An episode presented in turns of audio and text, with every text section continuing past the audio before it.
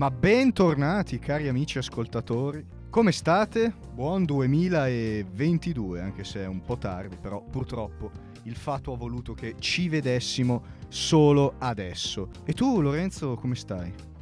Sopravvissuto a lunedì di fuoco. Sopravvissuto The Martian come il film. Però dai, allora io devo dire che io ho avuto, Samuele lo sa perché ci sentiamo anche al di fuori dell'ambito lavorativo, un po' di problemini dati dal coronavirus. È vero, è vero. Ovvero prima ho avuto i miei amici positivi e poi però eh, con l'anno nuovo ho avuto mia mamma e mia sorella positive, io sono sempre rimasto negativo, devo dire questo anche perché dopo che ho avuto appunto mia mamma e mia sorella positive, io mi sono preventivamente chiuso in casa mia. Segregato in camera, in ca- proprio in camera. Io non uscivo da camera mia, andavo giusto in bagno, il cibo me lo facevo portare io sotto sopra. la porta, pizze sogliole e basta. Sì, sì, eh, mascherina ogni 5 secondi appena uscivo dalla camera perché la paura, devo dire che era alta la paura effettivamente. Però adesso dai, tutto bene, per il resto dai, tutto a posto. Tutto è bene, quel che finisce bene. Abbiamo iniziato si, male l'anno. Come si suole dire. Speriamo di continuarlo meglio. Speriamo che cioè, da qui adesso ci si alzi come livello di preferenze dei giorni nell'anno. Ok, va bene. Ma eh, detto questo, direi di introdurre l'argomento che oggi andremo a trattare. Perché oggi abbiamo deciso di portarvi fallimenti da museo. E voi sicuramente vi starete chiedendo da casa, ma che cosa sono questi fallimenti da museo? Beh, ve lo dico subito, oggetti o servizi nati da idee sciagurate, troppo ambiziose oppure semplicemente premature. Ma cedo la parola a Lorenzo che ci dice che cos'è il Museum of Failure. Il Museum of Failure è appunto come vi intendere la parola, è un museo itinerante online, sì. quindi non dovete pagare un biglietto per entrare, no. Che ha visto la luce nel 2017 ovviamente, quindi c'è epoca internet, e che celebra i fallimenti, come dice appunto la stragrande maggioranza è tecnologica e provenienti dagli ultimi decenni, comunque esistono anche eh, fallimenti più diciamo, analogici, analogici antichi, antichi. Sì ci sono fallimenti che hanno avuto gravi conseguenze sulle vite anche di molte persone che ne hanno lavorato e che li hanno usati.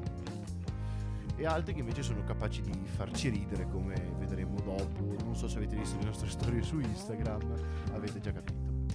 Ma che in ogni caso hanno fatto andare in fumo un po' di soldi di qualche azienda e forse sono costati anche il lavoro a qualche dirigente e a qualche inventore ecco. eh già. Non tutti possono inventare la tuta di Stark eh? no infatti ogni reperto serve dichiaratamente a ricordare che l'innovazione ha bisogno dei fallimenti, quindi cioè, non è semplicemente una presa in giro. No, eh, sbagliando si impara. Sbagliando si impara. Osservando gli errori altrui si può trarre qualcosa di positivo per eh, una nostra eventuale innovazione Io futura. Non l'ho mai visto, magari ci sarà per esempio l'aereo di Leonardo da Vinci anche. Oh, no, mi sembra, mi sembra di no. Che comunque c'è ci sono un paio di altri aerei un po' più bizzarri e contemporanei. Sì, quelli a 26 ali, quelli eh, dei fratelli White. Ecco. Però quello di Leonardo da Vinci non c'è, perché mi sembra di essere. Sono andato a vedere il catalogo e mi sembra Magari che non compaia. Sai cosa? La tuta di quel famoso fa- sarto eh, parigino che decise di lanciarsi dalla Tour Eiffel con questa tuta che in teoria avete presente che adesso i militari, i gruppi paracadutisti non usano più il paracadute classico perché effettivamente quando sei su un paracadute sei un bersaglio. Certo. Cioè, c'è scritto grande sotto testa c'è scritto Sparami. spara qua. Adesso usano delle tute alari, stile diciamo scoiattoli volanti. Quest'uomo già nel 1910 mi sembra all'incirca aveva avuto questa idea. Peccato che quando arrivò al suolo, perché lo toccò al suolo, lo dovettero raccogliere con un cucchiaio. Prevedibile. I fallimenti raccolti però sono di diverso tipo. Alcuni non hanno alibi, cioè alcuni sono proprio cose campate in Cantonate. a caso altri sono stati ad un'unghia da diventare dei successi memorabili. Alcuni invece derivano da un'idea giusta, arrivata però forse troppo presto come appunto questa potremmo dire. Sì. Altri sono legati invece allo sviluppo di un prodotto ottimo, basato su una tecnologia però diventata obsoleta in poco tempo. Altri ancora, eh, prima di diventare fallimenti, sono stati a lungo sulla cresta dell'orlo. Per esempio, eh, il blockbuster. Sì, blockbuster che poi è stato soppiantato da Netflix. Bravissimo. Io, blockbuster c'era nel mio paese, a Voghera. Per i vogheresi che ci ascoltano, spero che ve lo ricordiate, dove c'era, che hanno tolto anche quella, la vecchia locomotiva a vapore, Ah, e adesso c'è, mi sembra una parafarmacia al posto di Blockbuster. Però Blockbuster quando ero piccolo spesso i miei genitori mi avevano preso film eh, dal Blockbuster. sì. E tra l'altro, non so se lo sai, ma Netflix ha in cantiere di fare una serie Sì. comica sull'ultimo blockbuster eh, d'America. Sì, perché in America si sono. Cioè, io mi dico, ero piccolissimo, quindi ho ricordi vaghi del blockbuster. Sarà al massimo del 2008, l'ultima volta che l'ho visto io in attività, ecco. Oppure abbiamo anche il Segway, Sì. che eh, non so se voi l'avete presente cos'è, ma è- sarebbe il precursore, l'antenato, Lavo, lavo, sì. degli attualissimi. Eh, monopattini elettrici perché in realtà il monopattino No, il monopattino sì, eh, non, non c'era nulla di male nell'utilizzarlo. Monopattino elettrico diciamo che sa un po' di persona che potresti andare in bici, fai un po' più di fatica ma almeno dimagrisci infatti. anche. Però il Segway eh, io me lo ricordo perché c'è un film su Netflix che è il super poliziotto del supermercato dove Sì. c'è questo attore che va sul Segway e perché non so se ve lo ricordate nella primissima puntata di quest'anno di Big Bang Effect abbiamo portato Ramstein Sì? e in un concerto dal vivo il tastierista fu ferito dal cantante perché lo inseguiva con un Segway Oh e gli si schiantò addosso spaccandogli la tibia. Ecco, quindi abbiamo già capito che ecco, la sicurezza quando si andava in Segway non era proprio una delle prerogative principali. Tra l'altro erano incendi molto gravi Sì. Segway, anche mortali. Ah, eh, il infatti. titolare dell'impresa dei Segway. Il titolare dell'impresa morì a bordo di un Segway. ecco. E infatti il museo spiega che è un fallimento o in deviazione del risultato atteso e desiderato. Eh beh, certo. E quindi di tutti si può discutere e da tutti si può prendere qualche spunto e imparare anche qualche lezione. Noi Certo, abbiamo perché no? 20. 20 sì. 20, E ce li spartiremo. 20 e ce li spartiremo paro paro. Per cui, Per cui io lascio la parola a Sam che inizia con il primo che lo introduco io. certo, fai pure. Large Deluxe McDonald's. Allora, posizione numero uno, appunto, Arch Deluxe di McDonald's. Piccola contestualizzazione. Arch Deluxe siamo negli anni 90 e McDonald's aveva una grande paura. Temeva infatti di essere percepita come una catena che faceva per lo più hamburger e patatine per bambini e quindi, insomma, un ristorante ridente per famiglie, diciamo così. Spese quindi la bellezza di circa 300 milioni di dollari in analisi e ricerche per sviluppare un nuovo hamburger per adulti. Io già qui aggrotto la fronte. Qual è il discrimine tra hamburger per bambini e hamburger per adulti? A meno che il discrimine non sia nelle dimensioni, ovvero per appetiti piccoli un piccolo hamburger, per l'appetito di un Potrebbe adulto un darsi- grande hamburger. Sì, potrebbe darsi che sia per... Eh, per- per altrimenti quello- io non, non so neanche. Oppure magari per, proprio per come è fatto, cioè sai, non so se l'hai mai visto Man vs Food, Sì, così che vanno in quei posti che sono alla fine nocivi come McDonald's, però i panini non sono da McDonald's. Cioè, Sì. tipo, io mi ricordo di un panino a Chicago in Illinois, tra l'altro patria della pizza Chicago. O almeno questo è quello che si dice in giro, secondo me la pizza è più napoletana, però vabbè. Eh, c'era un paninaro, chiamiamoli paninari, sì. eh, che immergeva il pane dentro all'olio del, l'olio per friggere L'olio per friggere le patatine. Eh sì quindi Ah. dava questo sapore Pane fritto, quindi. sì, però cioè non so magari per questo adesso poi guarderò cos'è l'Arch Deluxe però mi ricordo che McDonald's fallì anche con per esempio la porzione maxi delle patatine che era Sì. tipo il, il cas- casket si chiama Sì, forse una cosa del quello genere. che avete preso dove, ci sono, dove c'erano le alette di pollo le hanno tolto ho scoperto l'ho preso pochi giorni fa tolte però appunto cioè, ci siamo capiti McDonald's intanto fallisce su questo punto Eh, quando fa, parte, fa eh. parte del gioco. E, e quindi a un certo punto, nello sviluppo, diciamo, di questi nuovi hamburger per adulti, pensò di aver trovato la soluzione e organizzò un'imponente campagna pubblicitaria per presentarlo ai consumatori. I risultati di questa campagna pubblicitaria, badate bene, cari amici ascoltatori, sono tutt'oggi visibili sul caro buon vecchio YouTube. Per cui se volete farvi un'idea di che aspetto avesse l'Arch Deluxe di McDonald's, andate su YouTube, cercate nella barra di ricerca e troverete sicuramente uno spot che vi soddisferà. Lo stesso Lorenzo adesso mi sta mostrando un fotogramma con a me un sembra buono però dai eh. succulento panino e ecco, questo è uno di, quelle- di quei fallimenti sui quali si può discutere. Comunque ai consumatori sto Arch Deluxe di McDonald's non piacque e fu ritirata dal mercato nel 1997 e rimane uno dei più costosi fallimenti del settore dei fast food. E adesso quindi direi di passare alla seconda posizione, che cosa ci porti? Allora, chi di voi ha mai giocato a un gioco della Nintendo? Perché nel 1989 l'azienda giapponese Nintendo lanciò sul mercato un guanto che faceva da controller per il NES, che sarebbe alla fine la Wii NES. Sì, il Nintendo Entertainment System, il progenitore, diciamo, della Wii. Sì, era una console. Sì. Quindi sì, era la Wii perché era una console fissa, non era portatile. No, il Game Boy, no. ecco. All'inizio piacque, eh, piacque e meno di due mesi dopo ne furono venduti infatti 500.000, Sì. oltre 500.000 pezzi. Però come capita spesso quando si fa una cosa prima degli altri, il guanto era già eh, troppo macchinoso. Eh sì. Era ingombrante e anche impreciso. Cioè ricordava più che altro eh, il guanto di Thanos nella Sì. Marvel. Ma solo per le dimensioni. Solo per le dimensioni, L'efficacia lasciava Se, desiderare. se tua mamma ti diceva di mettere a posto la camera e tu schioccavi le dita, tua mamma non scompariva. Ed era anche forse molto meno, anche molto più macchinoso proprio Mm. quanto di Thanos. La Nintendo comunque poi si sa per rifare perché uscì la Wii che non so se avete presente, invece di avere il, questo Il guanto aveva una barra. aveva la barra che poi in base ai giochi potevi cambiare perché tipo alcuni avevi la barra classica, poi ci potevi attaccare tipo il joystick. C'era tipo anche io avevo Mario Il Kart. volante, quindi. Mario Kart. Il volante, poi potevi fare varie altre cose. Sì, ma spesso poi c'erano anche degli accessori Sì. che non erano originali, che però ser- potevano dare una mano a giocare meglio a Sì, determinati tipo giochi. Mi ricordo anche dei fucili di Bravo, plastica sto dove per dirlo, il nunchuck con il telecomando li si poteva unire e formare il fucile Sì. se si giocava uno sparatutto. Si giocava agli sparatutto. E questo quindi era il Power Glow che secondo appunto il Museum of Failure è un diretto progenitore diciamo della Wii. Al terzo posto troviamo invece eh, un qualcosa proprio dell'ambiente culinario diciamo così, ovvero Juicer. Che cos'era Juicer? Juicer era il nome di una pressa che spremeva a freddo appositi sacchetti contenenti frutta già pulita e tagliata per fare ovviamente succhi di frutta senza seccature, perché sai, fare succhi di frutta a quanto pare è un'attività stancante, noiosa, irritante. Eh, Costava diverse centinaia di dollari, addirittura immesso per la prima volta sul mercato il cartellino riportava 700 dollari. Poi il prezzo è calato arrivando fino a 400 e bisogna eh, considerare anche in che anni era il juicer.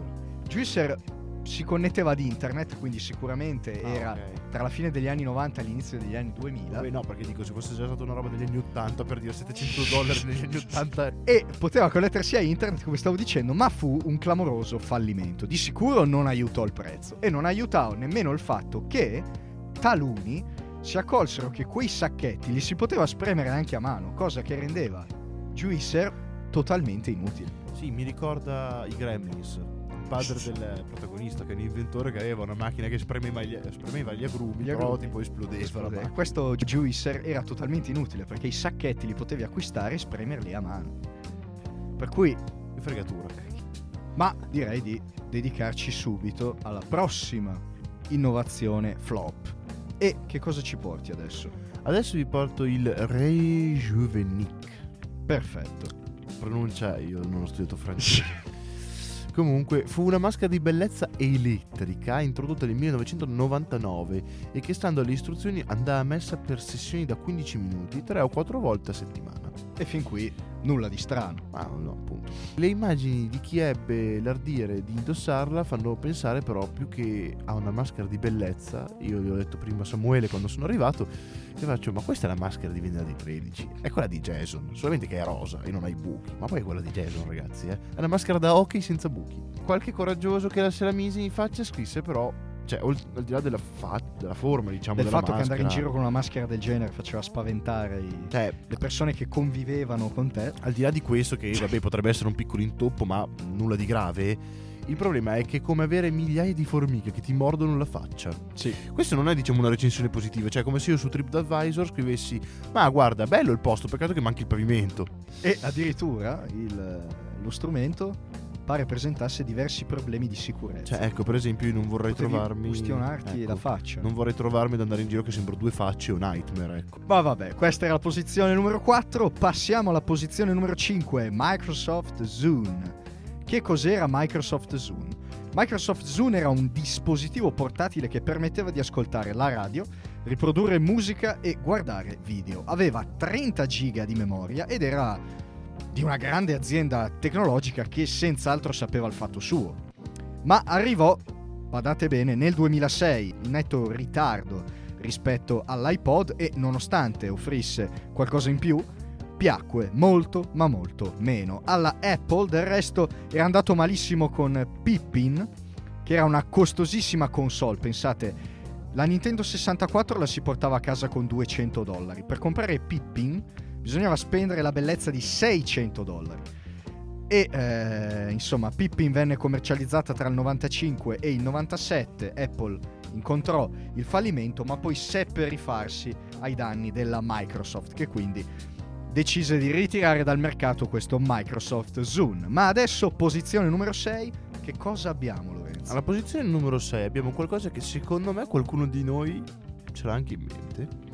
Ovvero a fine degli anni 70 l'azienda danese Bofors, che è ancora in attività la Bofors, Sì. per quello che vi dico, magari ci avete in mente la Bofors, pensò di fare un dentifricio per diversificare le sue attività.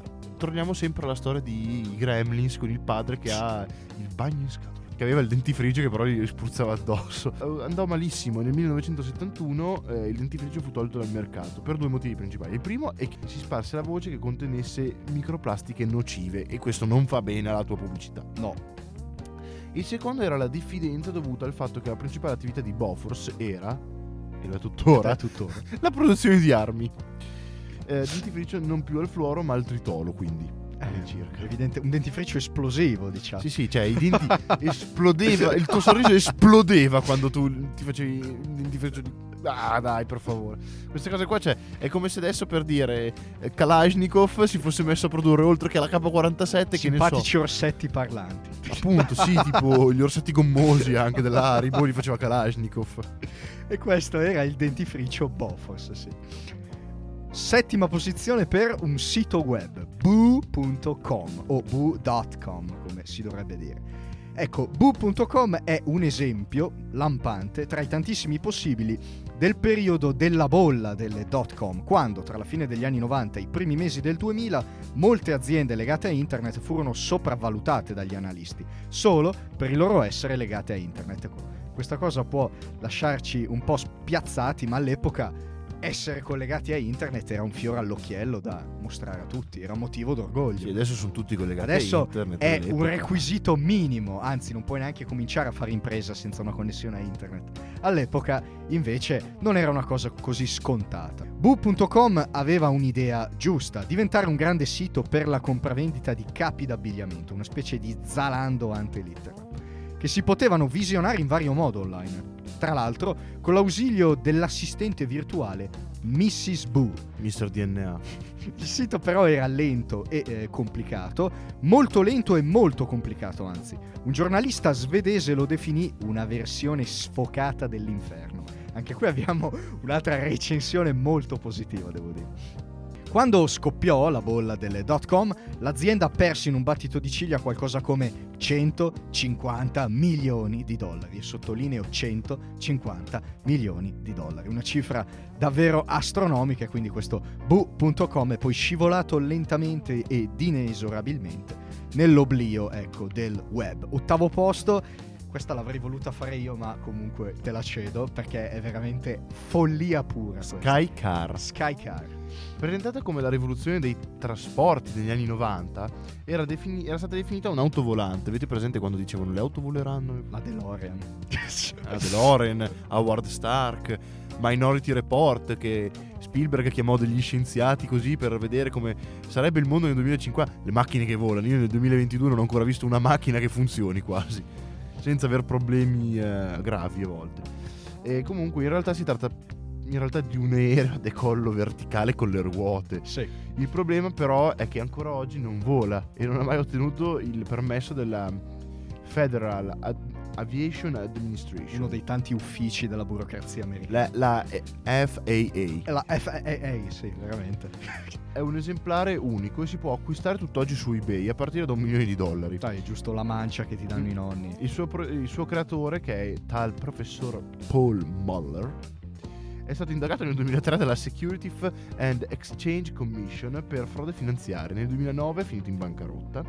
Nel 2013 ha provato a lanciare Skycar in crowdfunding con pessimi risultati. inaspettatamente devo dire. Dei 958 mila dollari richiesti, ne aveva raccolti solo 29 mila, bruciando allo stesso tempo oltre 100 milioni di dollari in ricerca e sviluppo. Beh, insomma, devo dire che questo professor Moller era un autentico genio. Vabbè, magari era un genio da quel punto di vista, dalla finanza no. No. Ma adesso mi rifaccio io con la nona posizione e vi porto Mizar. Per non far torto a nessuno, era d'obbligo parlarvi anche di questo gioiellino. Ideata nel 1973 era, e vi assicuro, mai aggettivo fu più calzante, l'incestuosa unione tra una Ford Pinto, non so se ce l'hai presente, Sì, e, sì, una- ce l'ho ben presente. e un Cessna, vale a dire i velivoli turistici, quelli che di solito Sì, sì. portano i turisti sulle isole caraibiche. Ne furono costruiti due esemplari, uno dei quali, pensa un po', precipitò, causando la morte addirittura di Henry Smolinski, il suo inventore. L'improvvisa scomparsa dell'inventore Smolinski comportò la chiusura seduta stante dell'azienda. Non solo alla sua morte, ma anche il fatto che fossero precipitati. Eh. Ma erano veramente anche orrende a, a vedersi. Se hai tempo e soprattutto se avete tempo, cari amici ascoltatori, andatevi a fare un giro per vedere la meravigliosa Miza. Ve li ricordate i film in 3D, ragazzi? Beh, Smell-O-Vision, che è la numero 10 delle Sì. nost- dei nostri fallimenti, è un apparecchio prodotto nel 1960 e decisamente è andato oltre a quello che pensava di fare, perché eh, la squinternata macchina proveniva dagli USA e prometteva non di farvi toccare illusoriamente le immagini, ma di farvi apprezzare aromi, olezzi, presumibilmente tanfi durante la, eh, la visione della pellicola. Come riusciva a farlo? Semplice, si serviva di ampolle o bottigliette che si stappavano a turno durante la proiezione. È un flop di quelli colossali. Sì, veramente. Dopo il film prodotto appositamente per Smell-O-Vision, ovvero Chant of Mystery, nessuno ne fece più nulla. No, Shant of Mystery rimane l'unico film che supportava questo smell of vision. Beh, come E- i film anche in 3D, io mi ricordo che eh, lo No, squalo quando- 3D. Sì, sì, è vero. Non è- erava- Ma anche quando eravamo piccoli noi ne uscivano Molti parecchi, film, soprattutto sì, i cartoni animati, poi adesso invece nessuno praticamente più sviluppa i... in 3D, i sì, film in ormai 3D. basta. Tra l'altro eh, lo squalo appunto è lo squalo, non è lo squalo 3 in 3D, ma è lo squalo 3D, Lo squalo titolo 3D, originale. sì, sì, vero. E, e si vede che c'era l'intento di farvelo vedere in 3D e basta, perché se lo vedete in 2D gli Perde. effetti speciali vanno, vanno veramente schifo. Quando tipo lo squalo esplode o il braccio che galleggia. Undicesima posizione per Twitter Peak. Vi potrebbe interessare per caso, momento televendita, un cellulare dedicato esclusivamente all'app cinguettante per eccellenza? Come dite, no? Molto strano. Uscito nel 2009, Twitter Peak consentiva di effettuare telefonate, inviare sms e controllare compulsivamente il social del simpatico pennuto blu. Nonostante le lodi francamente poco comprensibili degli esperti, alla fine della fiera non l'ha comprato nessuno. E aggiungo io, sembra la calcolatrice con la quale facevi i compiti in classe di trigonometria. Poi invece alla numero 12 abbiamo Kodak DC40. Non è il nome di un qualche droide di guerre stellari o di No. un cattivo del Dottor Who, ma invece è la prima macchina fotografica digitale lanciata nel 95. Sì. Arrivò sul mercato, ma fu abortita subito come idea. Perché Kodak pensava infatti che avrebbe ucciso il mercato principale, quello delle pellicole all'epoca. Nel 2010 però il marchio firma la bancarotta, il motivo non aver capito che il digitale era il futuro. Tra l'altro Kodak, io mi ricordo che per tanti anni ha fatto, fino al 2012 era uno dei, dei marchi più venduti Ma Kodak. il destino sa essere beffardo Beffardo. e Kodak Eh, fallisce nonostante nel 95 avesse trovato la soluzione per procrastinare il fallimento. Posizione numero 13 per Microsoft Bob. Alla tredicesima posizione troviamo ancora la creatura dei vari eh, e eh, vecchi Bill Gates e Paul Allen.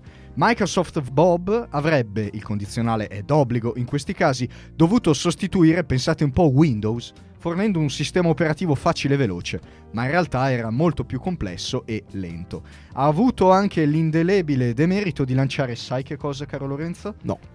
Comic Sans, il font più odiato di tutto il XX ma anche XXI Sì. secolo. alla Yeah. quattordicesima invece abbiamo probabilmente il fratello Microsoft che è Microsoft Clippy. Clippy, che tra l'altro Microsoft in questi giorni sta pensando di rilanciare, e già gli utenti stanno tremando. Adesso vi spieghiamo cos'è. che cos'era almeno- Microsoft Clippy? È la sorella di Bob, prima di tutto. Cioè, è la graffetta, ok? Sì, nata con il lancio appunto di Office nel 97, ti chiedeva saltellando alla tigro del bosco di 100 acri se avessi bisogno di aiuto. Salvo poi non aiutarti mai, cioè era inutile. È un po' come quando hai il telefono che ti dice hai bisogno di aiuto, tu gli dici magari che hai bisogno di aiuto, lui no. Insomma, questi assistenti che non svolgevano bene Bravo. il loro lavoro. Tutto quel eh, tipo come si chiamava quello là che avevamo Craig. Craig. Eh, il mitico Craig. Tutto quel saltellare per lo schermo mentre tu lavoravi, poi poteva mandarti anche effettivamente a un passo del- dall'esaurimento. Non so quante bestemmie siano state tirate in quel Eh, momento infatti. perché vedersi questa cosa che saltella avanti e indietro. Insomma, Comunque- potevi trasformarti Sì, sì. alla Bill Foster. Pote- un giorno di ordinaria follia, Michael Douglas. Questo era appunto Microsoft Clippy. Ma alla quindicesima posizione, per me qui abbiamo l'assopigliatutto. Capelli Spray, o come era noto negli Stati Uniti d'America, Hair in a Can, letteralmente capelli in lattina. Ecco, diciamo che... eh, O anche capelli in un puoi, Ah, cioè, giusto. se ci pensi, eh. È vero. Potrebbe avere questo doppio significato. Capelli in un puoi. Ciò che sembra uscito ecco, da una delirante televendita in onda nel cuore della notte su una qualche emittente locale è in- Lombardia. in realtà, ecco, ci stavo proprio pensando, davvero esistito. In caso di calvizie sarebbe bastato prendere questa simpatica bomboletta, la Hair in a Can, appunto, spruzzarne un po' del contenuto sul capo e voilà, ecco apparire magicamente i capelli tanto agognati. Follia, perché questa è follia.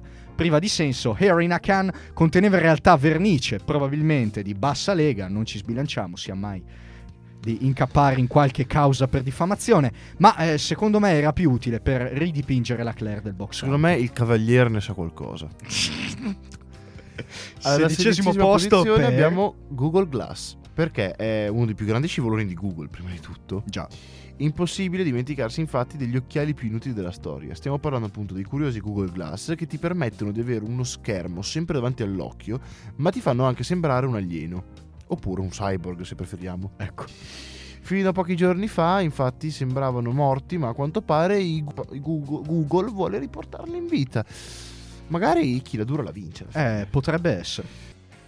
Ma direi di passare alla- Itera. Itera, diciassettesima posizione. Sembrava rivoluzionario usare un materiale plastico al posto del metallo per realizzare biciclette, ma indovinate un po', non ha funzionato. Dal 1982 al 1985 sono state prodotte oltre 30.000 Itera o Itera, ma poche sono state vendute. Le altre, le restanti anzi, possono essere ancora trovate nei Caraibi, dove la ruggine è tutt'oggi un problema, oppure su simpatici siti di compravendita dell'usato, dove le possiamo vedere fotografate in ripostigli e polverose cantine. Vabbè, ma quantomeno nei Caraibi hanno avuto un minimo di successo. Eh sì. Pirati dei Caraibi. Pirati dei Caraibi a bordo di biciclette di plastica. Eh già. Alla diciottesima abbiamo invece Amazon Fire Phone, uno smartphone di fascia alta, costoso, molto costoso, con una versione di Android singhiozzante che consentiva di scaricare solo alcune app. Firephone è stato uno dei peggiori fallimenti. Eh, nel, nel 2014 è stato lanciato questo Firephone e ha perso nell'operazione all'incirca, Amazon ovviamente ne ha persi questi soldi, 170 milioni di dollari, che anche per un colosso come Amazon non credo siano pochissimi. Non sono bruscolini, come si dice. Diciannovesima posizione per questa non è un'invenzione ascrivibile, diciamo, ad un marchio, ma è il mono sci, che più che altro era stata una moda eh, degli anni 80, un grande sci in cui si stava rivolti verso valle con un piede accanto all'altro, come sugli sci. E, insomma, negli anni 80 il mono sci conobbe grande successo, sembrava poter avere ecco il suo momento di gloria. Poi però la gente se ne stufò in fretta e chi aveva voglia di novità corse subito a comprare lo snowboard. Chi invece andava sul classico, sul sicuro, continuò a usare gli sci tradizionali. Tra l'altro il monosci tipo ha preso ispirazione dal fatto che gli sci d'acqua, per, lì più che altro era proprio una questione di difficoltà nell'avere due sci diversi e erano diventati un monosci. Lo sci d'acqua, non lo squalo 2.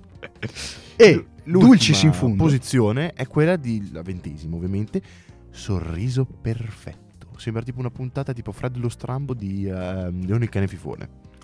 Concludiamo quindi con una pazzia distopica dal sollevante. Sì. Oh, perché tutte vengono dall'Oriente? Ah, Questo lo lo so. Dall'America o dall'Oriente? Difficile. Beh, oddio, c'erano anche i dentifrici della Bofors. Dalla- eh. dei amici danesi. Degli amici che fanno le armi in Danimarca, faranno le asce vichinghe e il dentifricio. Nel 2009 gli impiegati appunto delle ferrovie giapponesi venivano infatti controllati ogni mattina da un software che ne sanzionava meticolosamente il sorriso, lo classificava dando un voto in centesimi. In più il software scattava e produceva una fotografia del sorriso ideale da custodire gelosamente nel portafoglio. Scusatemi, non so. e sulla base della quale allenarsi per imitarlo. Cioè, cos'è Squid Game che tipo i protagonisti si devono specchiare e fare Sì, così sì, su- no, devi sorridere, ridi, ridi. e vi lasciamo con l'ultima canzone, quindi. Sì, ci salutiamo con Big in Japan degli Alphaville, album Forever Young. La canzone è uscita nel 1984. Speriamo di aver aperto bene alla grande questo 2022 e come sempre potete ascoltarci in diretta sul sito www.radiostatale.it oppure scu- ascoltarci in podcast su Spotify, Mixcloud e tante tantissime altre piattaforme e vi ricordo anche di seguirci su Instagram. Detto questo, cari amici, buon weekend perché domani inizia il weekend e insomma Buona sessione. buona sessione perché siamo ancora nel bel mezzo della sessione invernale e alla prossima. Sì, Lorenzo ne sa qualcosa, lo attenderà un febbraio di fuoco. Sì, ragazzi, il 3, l'8 e il 10 di febbraio ho degli esami. Io Quindi non mo- disturbatelo. Probabilmente non vedrete molte cose scritte da me in questo periodo perché sono un attimo preso tra inglese, storia delle istituzioni e economia. Le idee comunque possono essere anche sue. Come ad esempio quella che vi porteremo la prossima volta, ma non anticipo niente. Ciao ragazzi e vi lasciamo con i mitici Alphaville che tra l'altro sono ricicciati fuori a Verona poco tempo fa. Ciao a tutti. Ciao ciao.